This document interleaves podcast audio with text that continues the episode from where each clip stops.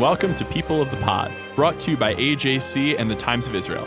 Each week, we take you beyond the headlines and help you understand what they all mean for Israel and the Jewish people. I'm Seffi Kogan. And I'm Manya Brachear Pashman. Seffi, who did you talk to this week? Well, it was a big week for me, Manya. I was down in Atlanta at AJC's Board of Governors Institute, and we had a live show there for our Board of Governors um, featuring two very different, very interesting guests. We had Jody Rudoren, the former Jerusalem bureau chief for the New York Times, who recently took the position as editor in chief of The Forward, and Dr. Nachman Shai, a former member of Knesset for a decade, former IDF spokesman, former senior vice president of the Jewish Federations of North America. And I'm really excited for everyone to hear those two fascinating conversations. What about you, Manya? Well, I'm excited to hear that. I spent Thursday scrambling a bit after the announcement uh, that Prime Minister Benjamin Netanyahu was being indicted. We reached out to Ronen Bergman, the staff writer for the New York Times, national security senior correspondent for Yediot Aharonot, and the author of Rise and Kill First The Secret History of Israel's Targeted Assassinations. To put it all in context, he phoned in from Tel Aviv. Sounds fascinating. Let's hit the show. As if the Israeli political drama could not get any more chaotic, Israel's Attorney General announced Thursday that Prime Minister Benjamin Netanyahu will be indicted for bribery, fraud, and breach of trust. The decision marks the first time in Israel's 70 plus year history that a serving prime minister has faced criminal charges. Joining us to explain what all this means is Ronen Bergman, staff writer for the New York Times, national security senior correspondent for Yediot Aharonot, and the author of Rise and Kill First The Secret History of Israel's Targeted Assassinations. Ronen is based in Tel Aviv and joins us now. Ronen, welcome. Thank you. Thank you for inviting me on. So, we know that Prime Minister Netanyahu is being charged with, as I said, bribery, fraud, breach of trust. But can you describe briefly the circumstances behind those three charges? What specifically is he being accused of? Right. So there are three cases um, which are codenamed by the police with names of the thousands. Case 1000 refers to gifts that Netanyahu was asked and was given by two billionaires, the film producer Arnon Milchan and the Australian tycoon James Packer, hmm. who for four or five years supplied Netanyahu and his wife, Sarah, according to their request or demand, what is described as a pipeline of pink champagne, cigars, and jewelry worth hundreds of thousands of shekels. Hmm. In return, as the Attorney General described that, for all sorts of benefits that Netanyahu was trying to get for Mr. Milchan, renewing his US visa, different regulations that will help his businesses in Israel, etc. In that case, he is indicted in fraud and breach of trust. Okay, so that's the first charge. The second case involves recordings Netanyahu himself made of conversations with the publisher of your newspaper, Noni Mozes. Tell us about those charges. Mozes was, according to the indictment, was offering bribe to Netanyahu, asking him to diminish or exert his influence to legislate a law that would diminish the circulation of the rival paper to Yediot Ahronot, a paper called Israel Hayom, Israel Today, mm-hmm. owned by Sheldon Adelson, which is considered to be the main base of support in Israeli media for Netanyahu. And in return, Mozes, according to the recording, promised Netanyahu to completely flip the coverage that Netanyahu was given by his paper, by Yediot uh, Ahronot. In that case, Netanyahu is, according to the Attorney General, did not started to execute his part of the deal, but the fact that he negotiated with Mr. Mozes, the fact that he gave Mozes the uh, the impression that he's going to execute, is enough to charge him with breach of trust and fraud. And this is the newspaper you work for, right? Yes, this is the newspaper I work for.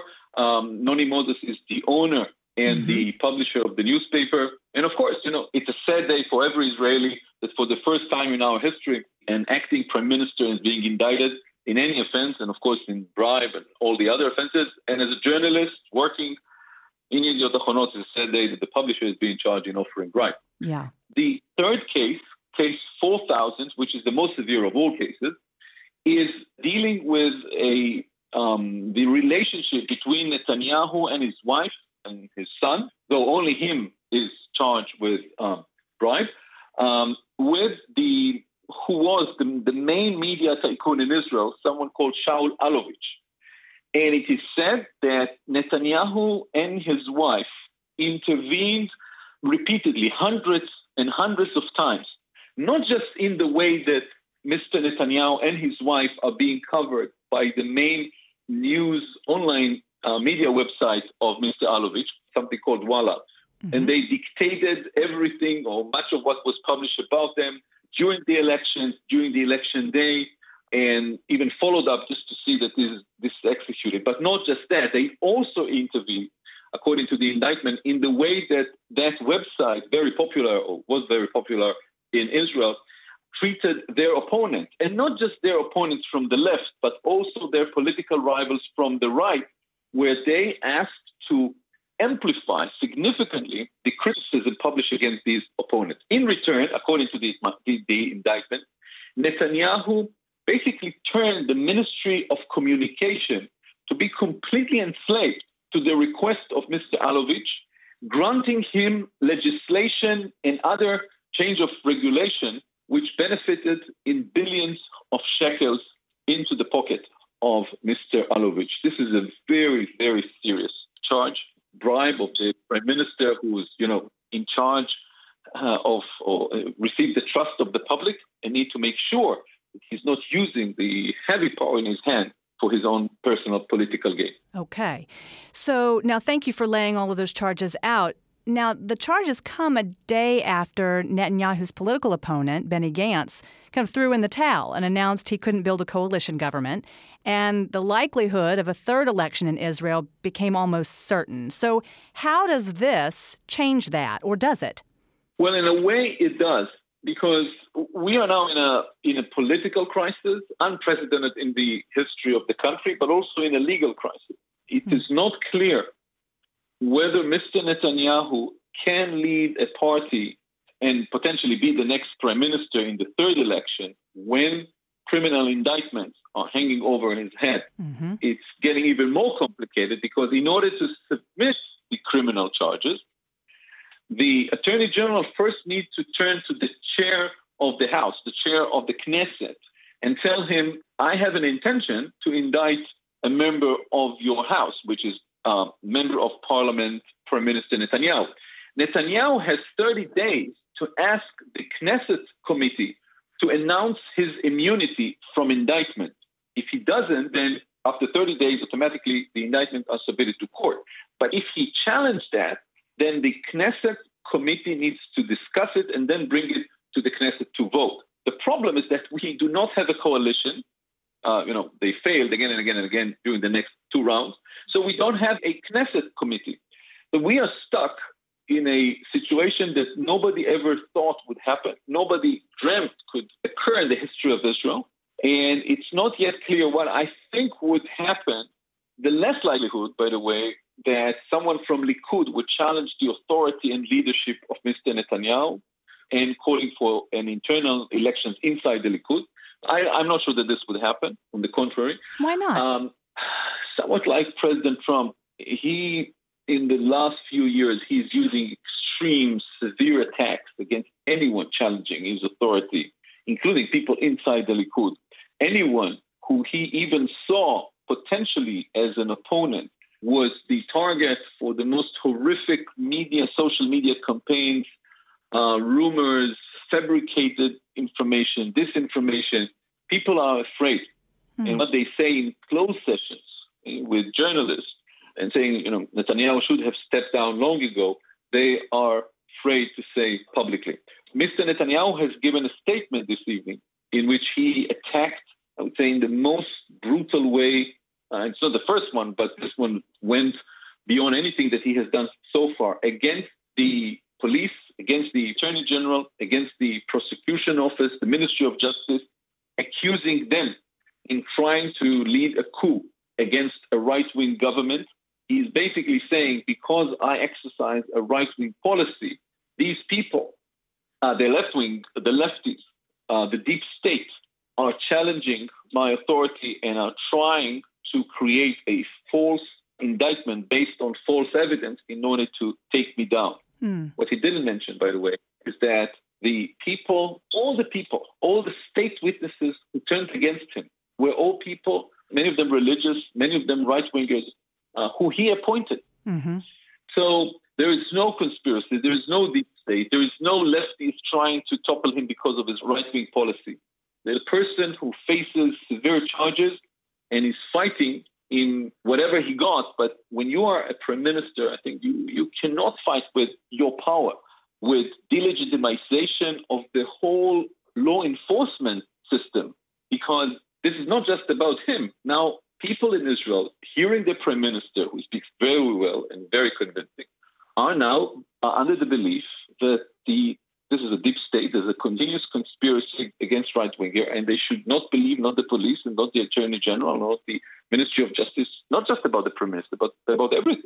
People are listening to what Prime Minister Netanyahu is saying in the wake of the indictment and paying attention to that rather than questioning his credibility now that he is under indictment. It's actually the former, that he's now have, has them questioning other authorities. Yeah, I, I think Netanyahu has a very strong base.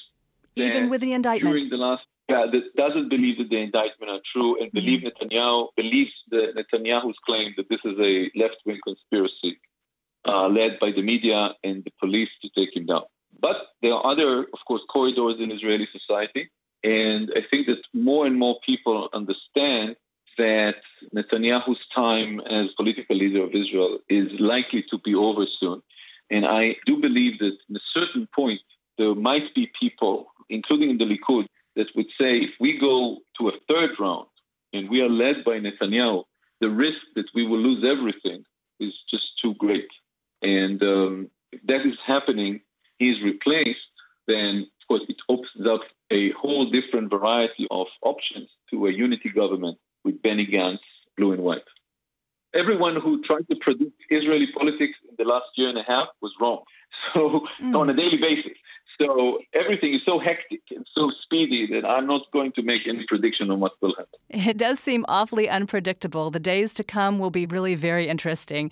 Uh, Ronen Bergman, thank you so much for joining us and explaining all of this drama to us. It's an honor and pleasure. Thank you, Manya.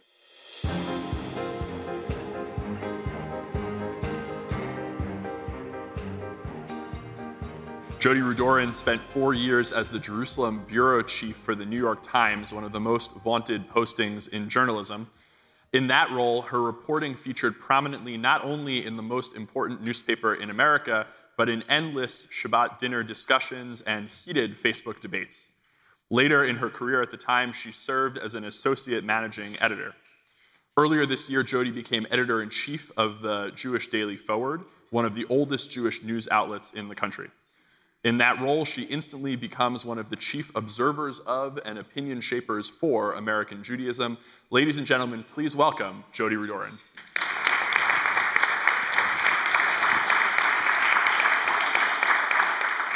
So, Jody, you and I have been talking a little bit about where we're going to go with this conversation. But before we dive into it, I wanted to ask you know, the forward has a storied history.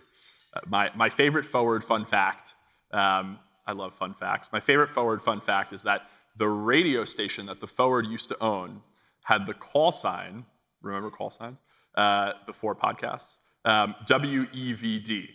Why? Do people know this? Why? Because it was Eugene V. Debs's initials. Um, so the forward has a, a, a hardcore socialist history. Um, now it's, I would say, the, the left leaning end of mainstream, and you're writing the new chapter of, uh, of The Forward. What, what motivated you to leave the Times and come to The Forward? Well, thanks uh, for having me, Seffi. It's, it's great to be here in Atlanta um, with this audience and on your podcast. As you said, The Forward has this kind of amazing history, founded in 1897. It does have um, labor Zionist and, and socialist roots. Um, at the time, in the early part of the 20th century, there actually there was a communist paper and a socialist paper, all in Yiddish. or many Yiddish dailies, and at its height, the Forward um, had more subscribers than the New York Times. It had more than a quarter million subscribers, and it's part of its legacy and part of its kind of amazing history. And part of what I admire about it is it played this incredible role in this really important chapter in American Jewish history of really um, welcoming uh, immigrants to the Lower East Side and, and showing them a little bit about how to be American. Um, and, and now we're in this interesting flipped position of um, having a huge opportunity to speak to the American Jewish community, the diverse and fragmented often and polarized often American Jewish community, um, and, and maybe helping the kind of very broadly defined group of people who feel Jewish in some way. Uh, learn a little bit more about how to be Jewish or how to connect with their own Jewish identity, whatever that, that may look like. So for me, I had spent I spent more than 20 years working at the New York Times.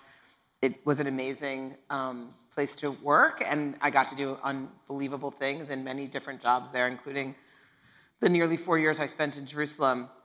Um, and the New York Times, you know, its, its survival and its, its ability to thrive is, is crucial to our democracy, and I'm sort of thrilled that it's like well on its way to finding its new model. And you know, 150 million people read the New York Times every month, and nearly five million of them are subscribing or paying for the New York Times, which is incredible. And I podcasts just, are pretty important over there too. And they have the most uh, successful podcast in the After of the 800,000 814,000 podcasts I heard this morning there are. So, but the Daily is a is a great one, and. Um, but I just, as I got more and more focused on digital innovation and audience strategy, I was really concerned about the rest of the journalism industry, um, local news deserts, and different kind of community or interest-based publications that were had not figured out what was the thing that people most needed, how to distribute it, how to, how to speak to the audience of, of today, where everything's on the phone and everything's kind of integrated. And uh, when the Forward took the painful decision to end its print entirely earlier in 2019, it struck me that while that was, uh, of course, painful, um, it was also very bold and uh, really showed the deep commitment to innovation that I think is essential for journalism of tomorrow. And so I was really, that piqued my interest. I, uh, the publisher and CEO of The Forward lives in my town. We went to lunch. She wanted to pick my brains about job candidates, people who might take over as editor in chief. I gave her a bunch of names, and then I couldn't get the conversation out of my head, and I said, actually, maybe I'd like to do it. I feel, I, go, at the risk of going on too long, I'm sorry, but just to say, look, we are in a moment of crisis in American journalism, or global journalism, really, and also a real crisis in, in American Judaism, where um, I think the, the, journalism I've talked about a little bit, and in Judaism, I just think I'm deeply concerned about people's inability to talk to each other and the polarization of debate and of the organized community. And I really think the forward, with its um, storied legacy and widespread kind of connection to people's pasts, can, can meet that opportunity and that challenge by providing a real platform for civil discourse on the issues that divide us. So that's what I'm going to try to do. So thank you for that perfect setup because the question that I want to uh, I want to really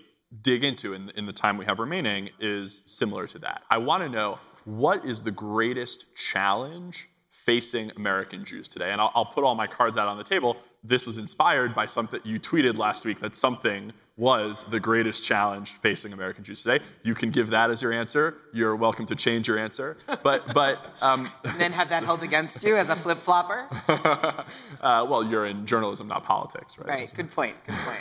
So, so what is it? You know, what so the, the tweet I think you saw was related to an op ed uh, written in the New York Times by a college student, I forget where. Blake Flayton. Yes. Who's a junior, sophomore, sophomore at George Washington University. And essentially, I mean, essentially the piece talked about how difficult he, I think he identified himself as a liberal Zionist and a, a general progressive politically, and how difficult he was finding it to be basically who he was on an American college campus today. And I thought it was a very well written piece. Um, so it gives me confidence in uh, the writing of the younger generation, but it just struck me as really tragic. Like these places, universities like news organizations, are supposed to be about um, engagement with ideas, with difficult ideas, connections to people who disagree with you, and, and to teach you how to make an argument and defend your ideas. But also, you know, honestly, actually, not even that. to, to open your mind to how to think about everything and to expose you to lots of ideas before you even maybe decide who you are and what you think. And um, that's really what I think journalism is about too, but universities are sort of the best parallel to it. And this crisis that is happening on universities of people's kind of inability to talk to each other, I think primarily about Israel, but I think it's extending into different aspects of, of being Jewish. Um, and then the, the, sort of separate and related crisis, which I think blew up a day or two after that op ed of campuses inviting speakers and protesters drowning them out, and like that whole thing kind of falling apart. I guess I'm just really worried about people not being able to talk to each other. I know a lot of my friends who have older kids than mine, kids in college, kids in their 20s, they are having trouble talking to their own families, their own children about, again, I think it starts with Israel, but then I think it becomes about who we are as Jews. I think the organized um, Jewish community has failed in this way and maybe is is worsening things. I think people are this is the community is largely like defining people out of the of the kind of acceptable realms of debate and really getting super polarized. And when I was in Jerusalem and covering the conflict, I felt like it was different than anything I'd ever covered in its polarization, in the way that people thought about these issues based on narrative and identity, and therefore couldn't really empathetically understand the other points of view. And then I came back at the beginning of 2016, and all the things I found unique about covering that situation are now affecting everything everything in America, everything in American politics.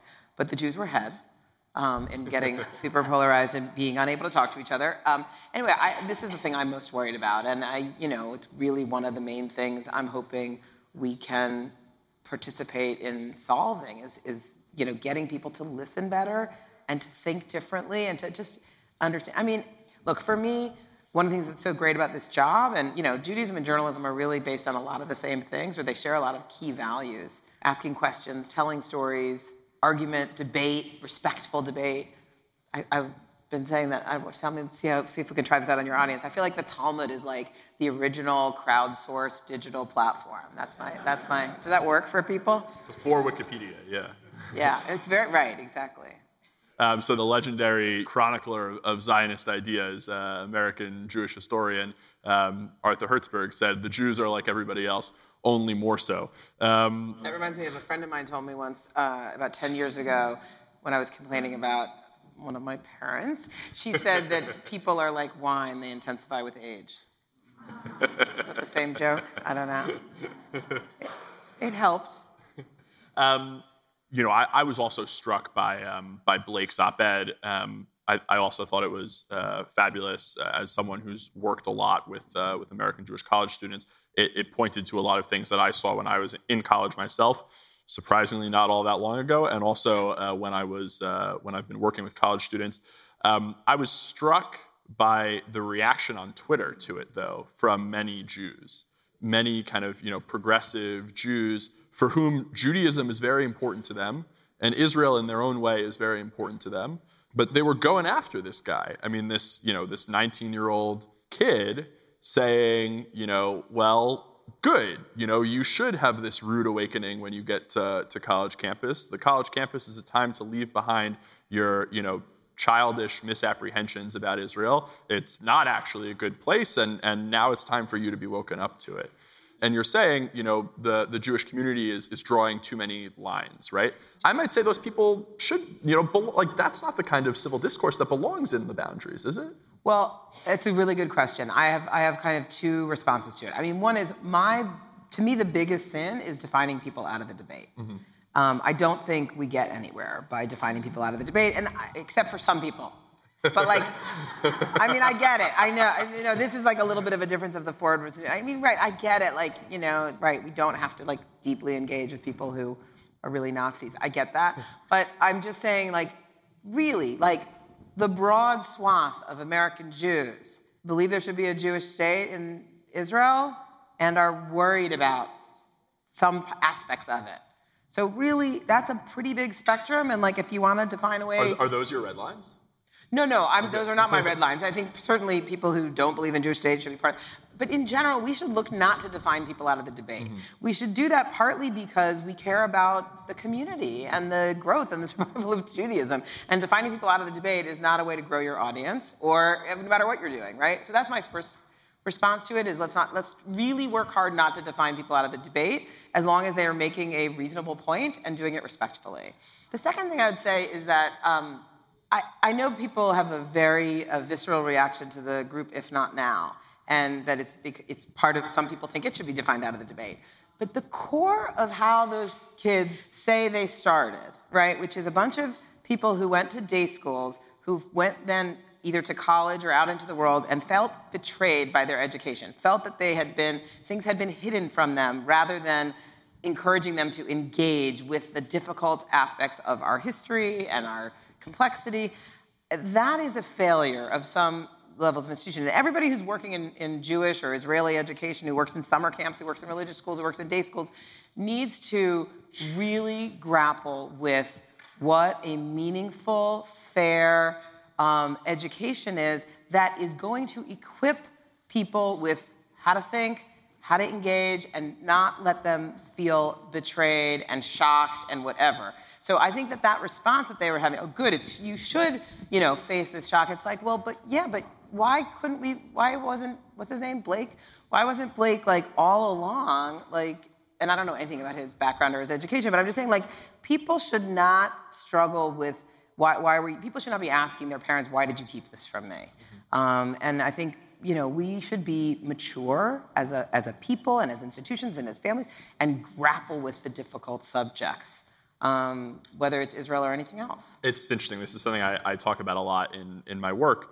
I agree with you that you know we can't present Israel as Jewish Disneyland where nothing bad ever happens and even the McDonald's is kosher, right? That's not a recipe for success for talking with our, our young people uh, about Israel. And, and AJC's programs, we you know, do try to engage and, and expose people to multiple narratives.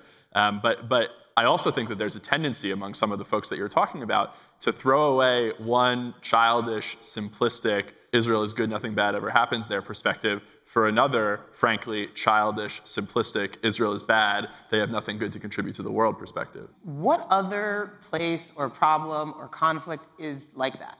Where everything is like, oh, it's just, you know, Disneyland or it's hell. I mean, like, things are not mostly like that. Mostly things are complicated and have multiple perspectives and nuance and need deep engagement for understanding. And I mean, this works well for journalism because otherwise we wouldn't have much to do. If the world was really simple, we wouldn't have to explain it to people. But I think that, like, I, we're Jews. We love complexity and nuance. I had a plan for this interview and we got a little bit derailed because you're too interesting. Here's, here's the little wrinkle I wanted to introduce and that we're going to, to engage with the mirror image of when we bring Nachman up in, in a minute. The question that I asked you, what is the greatest challenge facing American Jews? I'm also interested in hearing from you as an American Jew how you think an Israeli might answer that question. You know, you spent four years in Jerusalem as the bureau chief um, for the New York Times. Put yourself back in those shoes, in those tevas, in those naot, right? And think, you know, what would an Israeli say is the greatest challenge facing American Jews today? You've totally distracted me by mentioning my naot, which have worn out. And okay, anyway, I, look, I, I, actually think it's not um, connected to the one I said at all. I think that what a lot of Israelis would say is the biggest problem facing American Jews is assimilation um, or and they probably wouldn't use that word. Assimilatia i don't know. What is the word? No they wouldn't say that. They would just say they're not jewish enough. They don't know they're jews. And i, I think that secular chilonim in, in israel would actually this is what they would say. Because one of the things that was most enlightening for me or that i really learned going there after you know being a reasonably connected jew for 40 years here was what it means to be a secular Jew there is so uh, much more Jewish than what it means to be a secular Jew here. And I mean, my best way of expressing this is, um, as many people know, a lot of Chilonim go hiking every Shabbat morning. That's like their religious thing to do on Saturday mornings, and they either go with their families or they go in these hiking groups.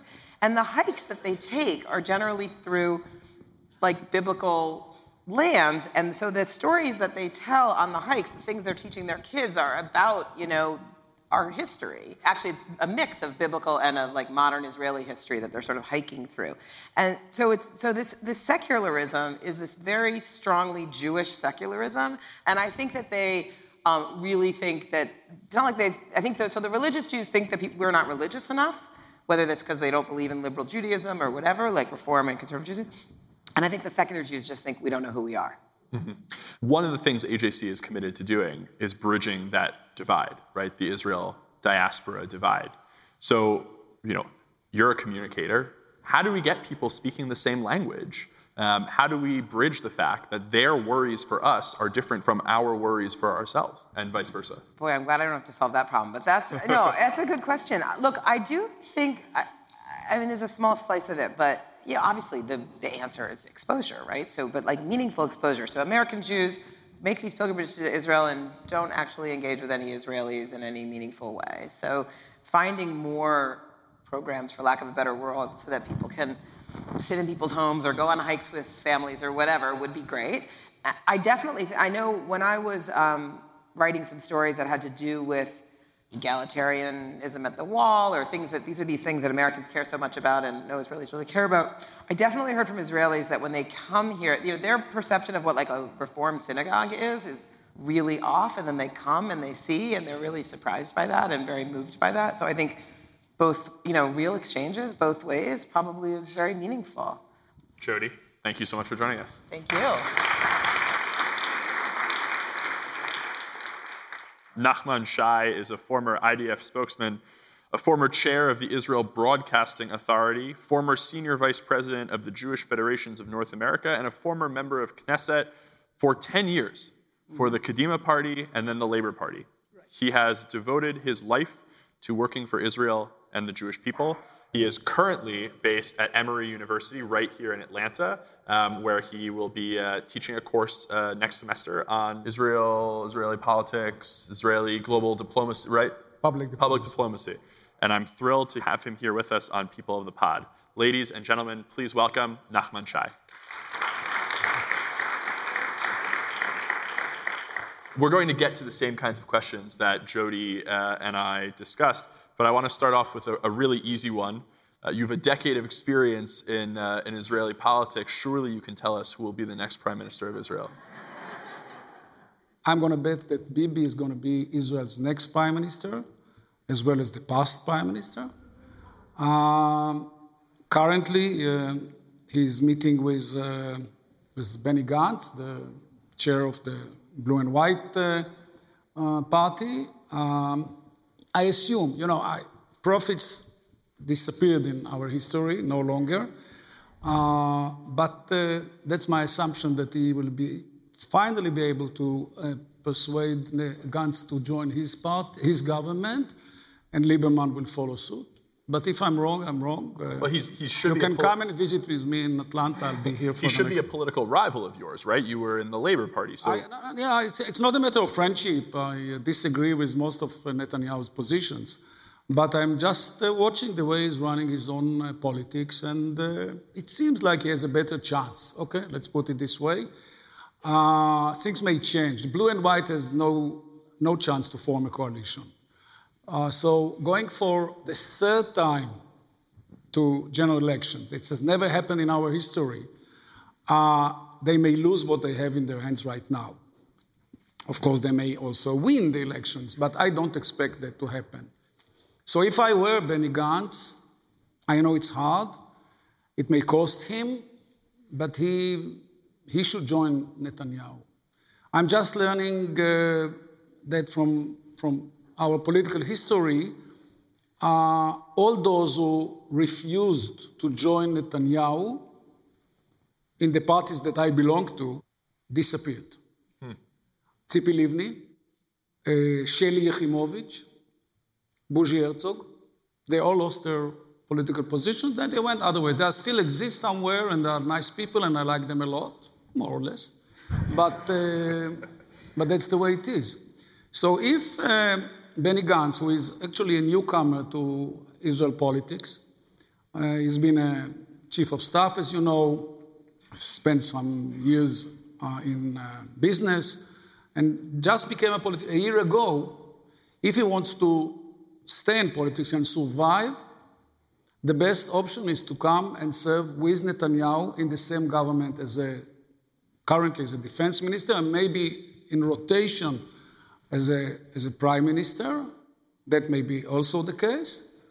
But otherwise, his prospect to survive seem to be very uh, small, very narrow, because the entire entity called blue and white is not really a party. It's not really a party. It's that, that's a composition of three different parties that uh, figured out that the best for them is to go in one block. But when it comes to a real test like this one, they go different ways. Uh, Yair Lapid and Gantz disagree on the question whether they should join the coalition or not. That may bring about a divide within blue and white and other things. So I'm, I'm just sharing with you my own uh, opinion or assessment. I've been 10 years in the Knesset, but in general, I've been in Israel all my life. And uh, it seems like Bibi is going to do it again, but please don't blame me if it doesn't want it. Okay? I'm, I'm, just trying to figure out what will be the next stage. We'll know, uh, actually, tomorrow night, uh, Gantz's chance to form a coalition expires. Then the mandate goes to the entire Knesset. 61 Knesset members may suggest or offer a candidate that will be uh, accepted by all of them. That will be very tough, very tough. So the next stage will be third election in one year. Nachman, let me just ask you one, one more thing before we dive into the meat. Um, we were talking a little bit over the course of this institute about um, about what happened yesterday, about the announcement from Mike Pompeo and the Trump administration about um, that America will no longer um, no longer holds the legal opinion that that settlements are uh, are illegal according to international law. What what what do you think about that? Was that political? Do you think? First of all, it was political, very political. Uh, this was the last gift that uh, the president can give Netanyahu in order to help him. Not much, la- not much left now. Uh, it was extremely important to Netanyahu to prove to his uh, uh, coalition members uh, and to the entire Israeli public that he can get the best from this administration. And actually, he did uh, Jerusalem, Golan Heights, now uh, settlements. I don't know what else remained here. The Palestinians are probably also asking what else remains. uh, yeah, I'm, I'm, not spokesman for the Palestinians, but they, they have their own issue with that.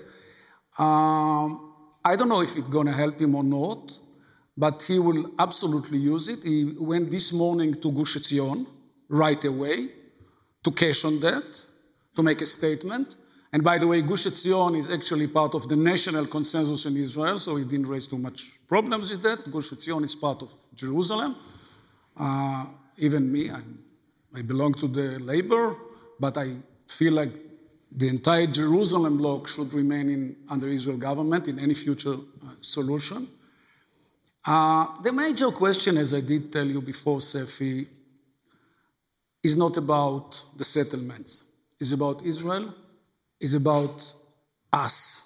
And I'm asking myself, um, I'm not that young, unfortunately. I wish I were. And I've been, living, I've been living there for quite a number of years. And I'm asking myself in which country my uh, seven granddaughters uh, and son will live. Because when my parents immigrated to Palestine in the 30s, from Belarus and from Poland, they wanted to live in a Zionist state. Later on, in a Jewish democratic one. And I carry the legacy, okay? I feel that I continue their way. And I want my children and my grandchildren to go the same way. Because otherwise, what's Israel is all about? If it's not Jewish and if it's not democratic. Pompeo doesn't care. And this administration doesn't care for what Israel is going to be. But I do, and my friends do, and we would like to make sure that this state will remain Jewish and democratic. And if it's not, thank you. But if it's not, what's Israel all about? What is it? It's another state in the world. If it's not like it is now, with 80 20%. And we do have to respect the 20% minority of Arabs. Not the way the prime minister has been going and talking about them recently. They are not all looking for the destruction of the state of Israel, my goodness. No. Because the doctors, the doctors, not the one, the doctors that took care of me in Hadassah Hospital recently were all Arabs. And the pharmacy I'm going to buy my medicine are all Arabs. Do, that, do I trust them? I do. We live together. And the restaurant I'm going to eat at night is also in Arab, in Abu Ghosh. We live together. And I don't see in their eyes they want to dis- destroy the state of Israel. No chance, anyhow. We live together. And this is the minority. We are the majority, and we would like to live in a Jewish, in a state where Jews are the majority. Okay? But if Pompeo's, I don't know what was his vision, and if he has a vision when it comes to Israel, what's the idea? So next step, next step will be annexation of the territories. Because if settlements are legal, maybe annexation of the territories will be legal as well. And then what? 12 million, 13 million, 14 million people will be living between the Jordan River and the sea, but only half of them are Jewish. With the highest birth rate in the Western world, we Israelis are doing very well. Okay, my kids, I praise them every day. They have already produced seven grandchildren and they are doing well. Maybe they will continue. It's not enough. And the lady next, sitting next to me has a son with seven children in Israel, right? Eight. Sorry, sorry. Maybe he was born on the way I went to the stage. no, sorry, you told me eight. So, it, was, so, it was hard for me. So let, so let me ask you this, Nachman. Yes. And, and I'm going to ask you, let's Instead of using that as a segue, let's wipe the slate clean because I don't want to prime you to give a certain answer. Um, assume we, we hadn't just been talking about Israeli politics and Palestinians and Jewish democratic state and all that. If I had just asked you cold, what would you tell me if I asked the question, what is the greatest challenge facing Israeli Jews? To survive, just to survive. First of all, when I went to bed last night here in Atlanta, I couldn't sleep. Because a few hours before, four rockets were fired from Syria into the Golan Heights. And I asked myself, what the hell is going there? It's not because I'm not in Israel. Well, I have more credit for myself. but because just last week, a week ago, we were engaged with Gaza, right? This week, it's the Golan Heights. Next week, it will be probably Lebanon. It's not over. It's not over. Israel's survival is not secured. Although we have the best, the greatest, and the most sophisticated army or military, military forces in the Middle East, and we can beat and defeat every enemy, and maybe all of them together, still we are not safe. When thousands of Israelis last night in the Golan Heights heard the red alert sign and went to uh, protected areas, that means that they are not safe. So, first of all, I would like Israel to be safe. And secondly, as I said before, to be a Jewish state and to be a democratic state. And thirdly, or maybe fourthly, to be a moral state, to preserve Jewish morale. I believe in that. I believe it exists, and this is our commitment. So let me ask you the same flip that I asked Jodi. And, and I, I, want to acknowledge here, I'm not asking the easy question, right? The, the easy question would be to ask you what Israeli Jews think is the greatest challenge facing American Jews. But I'm, I'm pushing you, as I push Jodi, to kind of think outside the box a little bit. And I, I'm wondering, can you put yourself in our shoes? What do you think we would say is the greatest challenge facing Israel today? I think that you will agree with me that the first challenge is to, to survive. And secondly, I believe that you would like to see Israel preserving the same values that kept you close to eyes to us for the last 70 years because those values are in danger Okay? I cannot analyze all the political shifts in Israel, but I can tell you very openly, and I feel home here with you guys because I used to meet you in Israel and I know what you are doing in this country, and I have a lot of appreciation to you. The same values from our side are in danger. One of them is the relationship between Jews all around the world, that most of the Israelis do not know and do not recognize, but there are much more in there. And the major thing is human rights, to preserve human rights, to respect minority, to look at someone else's eyes and to tell yourself, I'm doing everything that he or she will be equal to me. We are equal human beings are equal. That I'm not sure we do our best to maintain or to preserve in Israel today. And this is when you look at us, you ask yourselves, where are all those values? Did they really disappear or they may come back sooner or later? So you're teaching a course on, on public diplomacy, mm-hmm. Israel's public diplomacy.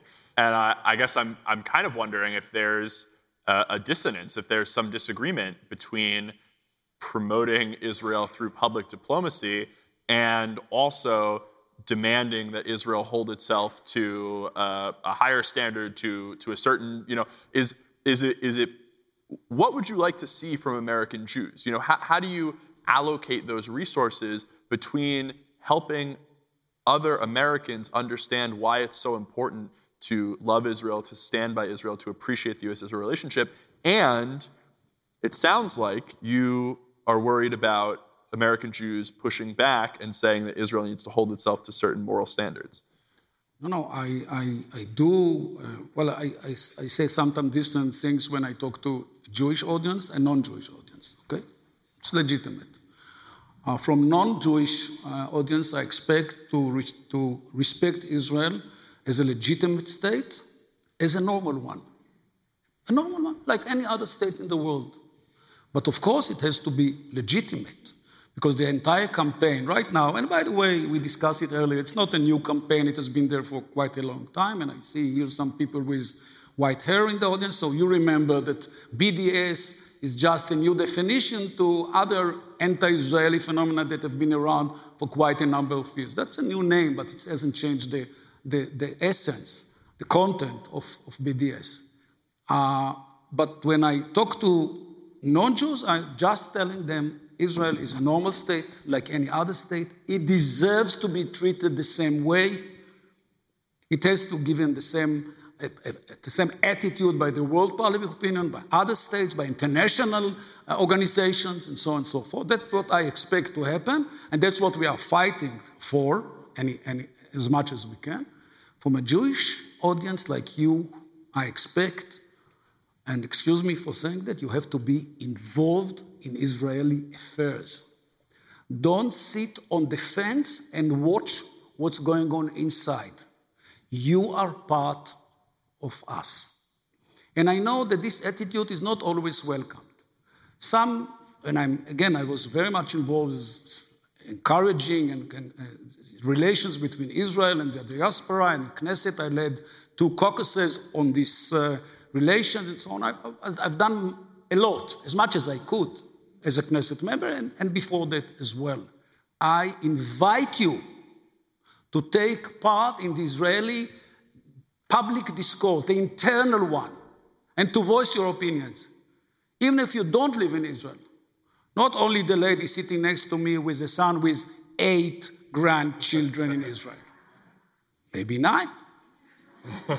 and I welcome every one of them, believe me. But do not hesitate to express your own opinions about Israel. Because this is your responsibility, as far as I can see it, as Jews. And if I don't regard it as an intervention in Israeli affairs, I welcome your opinions. I would like to hear what you have to say. And I won't tell you, well, you live in Atlanta and you don't see four rockets in the air if you live in Atlanta. You see other, whatever, usually it's largest airport, airport in America, so you see aircraft going. Delta, Delta planes back and forth. Delta plane to wherever. No. If you feel that Israel is your second home, you're absolutely eligible to talk and discuss and so called interfere in our life in Israel. This is your responsibility as Jews. This is your state as much as it's ours. I know you feel a little bit intimidated. You say, well, Nachman, but we were told by former uh, leaders of our organization of no, please, the world has changed. First of all, you know everything which is going in Israel, right? You don't need me any longer or any other emissary from Israel. Not only that you have family members in Israel, and many of you send their kids to live in Israel, but because you can watch Israel in the news and you can learn, you read, and you know every single thing. But secondly, there are just 14 million Jews in the world. That's all. And each one should care for the other. It's not that we live there and you live here. We live together in the same planet. And your life are extremely important to us. I hope so. I do my best.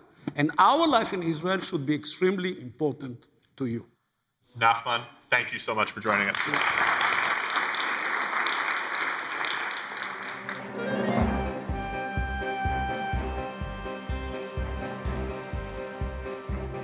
Now it's time for our closing segment, Shabbat Table Talk.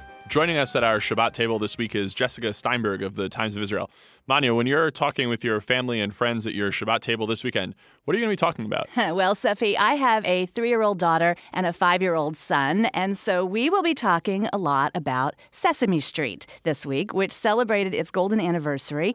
Did you watch Sesame Street as a kid? I did. Yeah, Jessica, what about you? Absolutely. And who were your favorite characters? I was always partial to um, Mr. Snuffleupagus, uh, Ah, Big yes. Bird's imaginary best friend. And Jessica, what about you?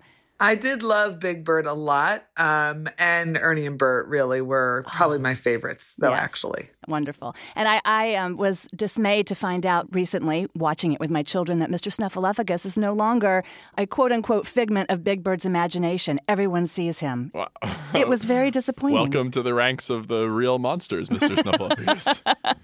Wow, um, that's like saying that the Tooth Fairy doesn't exist. Okay, I'll have to deal with that.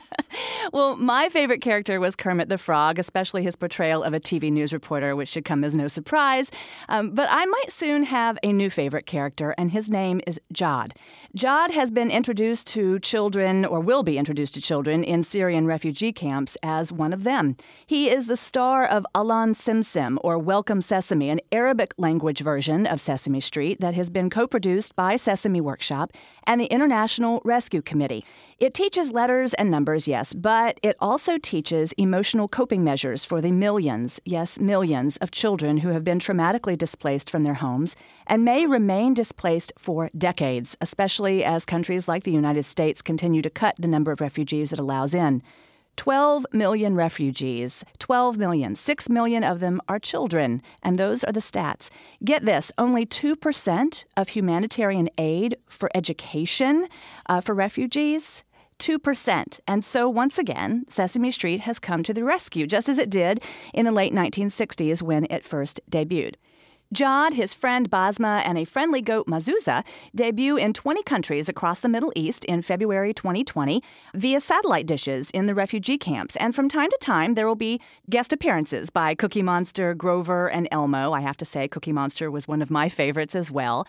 The project is funded with a $100 million grant from the MacArthur Foundation, and the grant also covers direct services to these families whose children have never been outside the camps, and therefore they don't know fundamentals that we take for granted, such as imagination or basic information like fish come from the sea. While the focus will be more on emotional tools, these fundamentals will also be covered as well. And I really do applaud Sesame Workshop for taking this project on.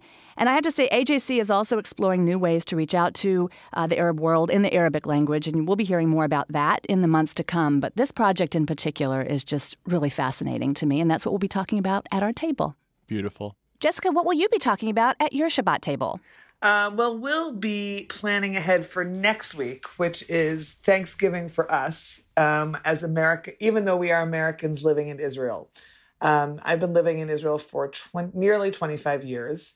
And in all of those years, I have never missed a Thanksgiving, probably because it just harkens back to my childhood growing up in Long Island, New York.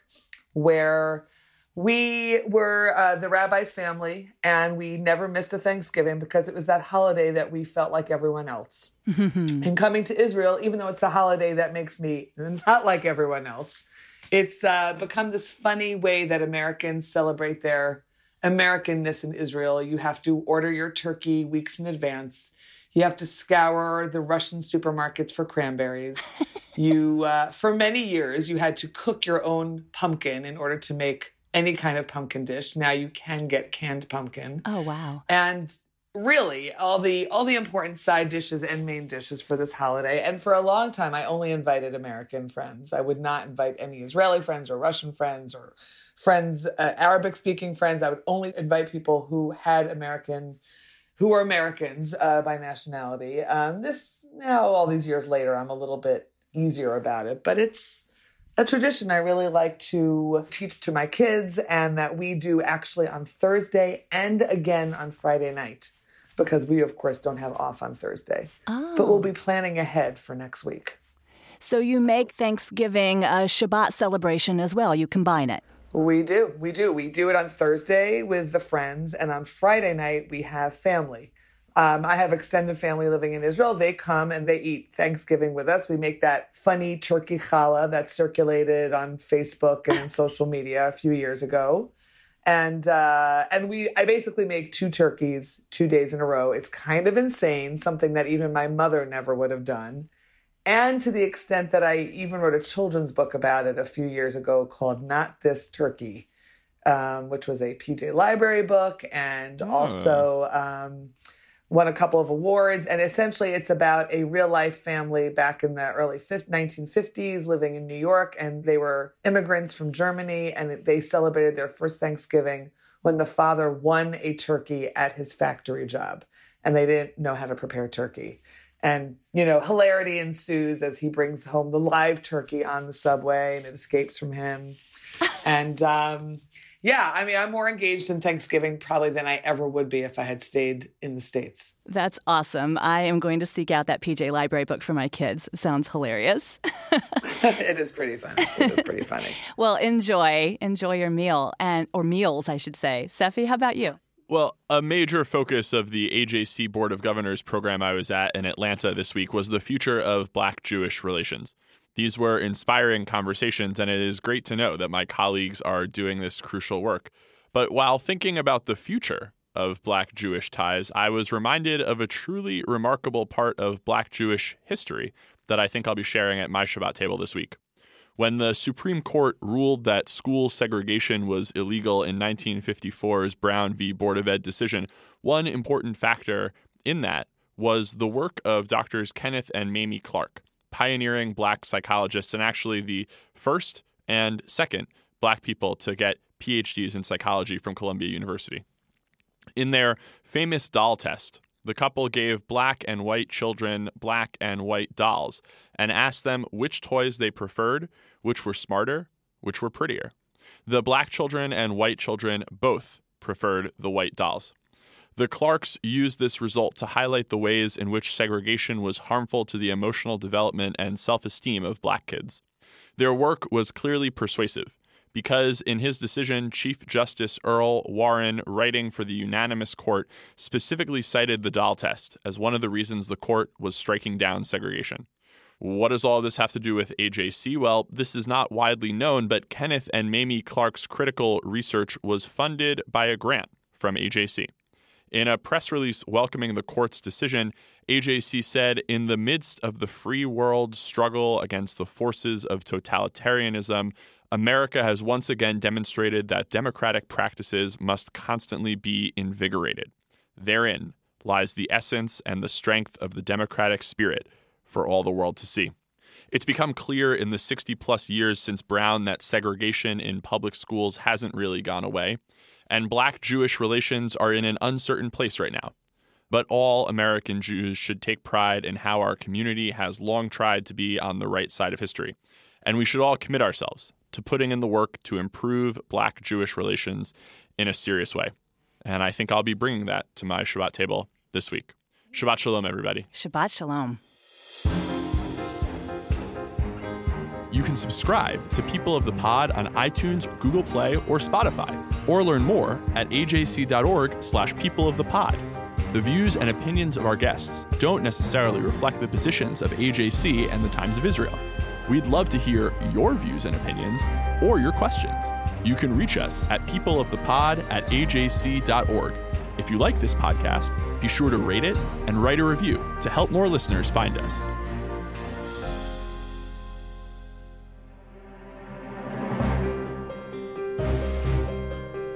Thank you for listening. This episode is brought to you by AJC and the Times of Israel. Our producer is Kukong Do. Our sound engineer is TK Broderick. Tune in next week for another episode of People of the Pod.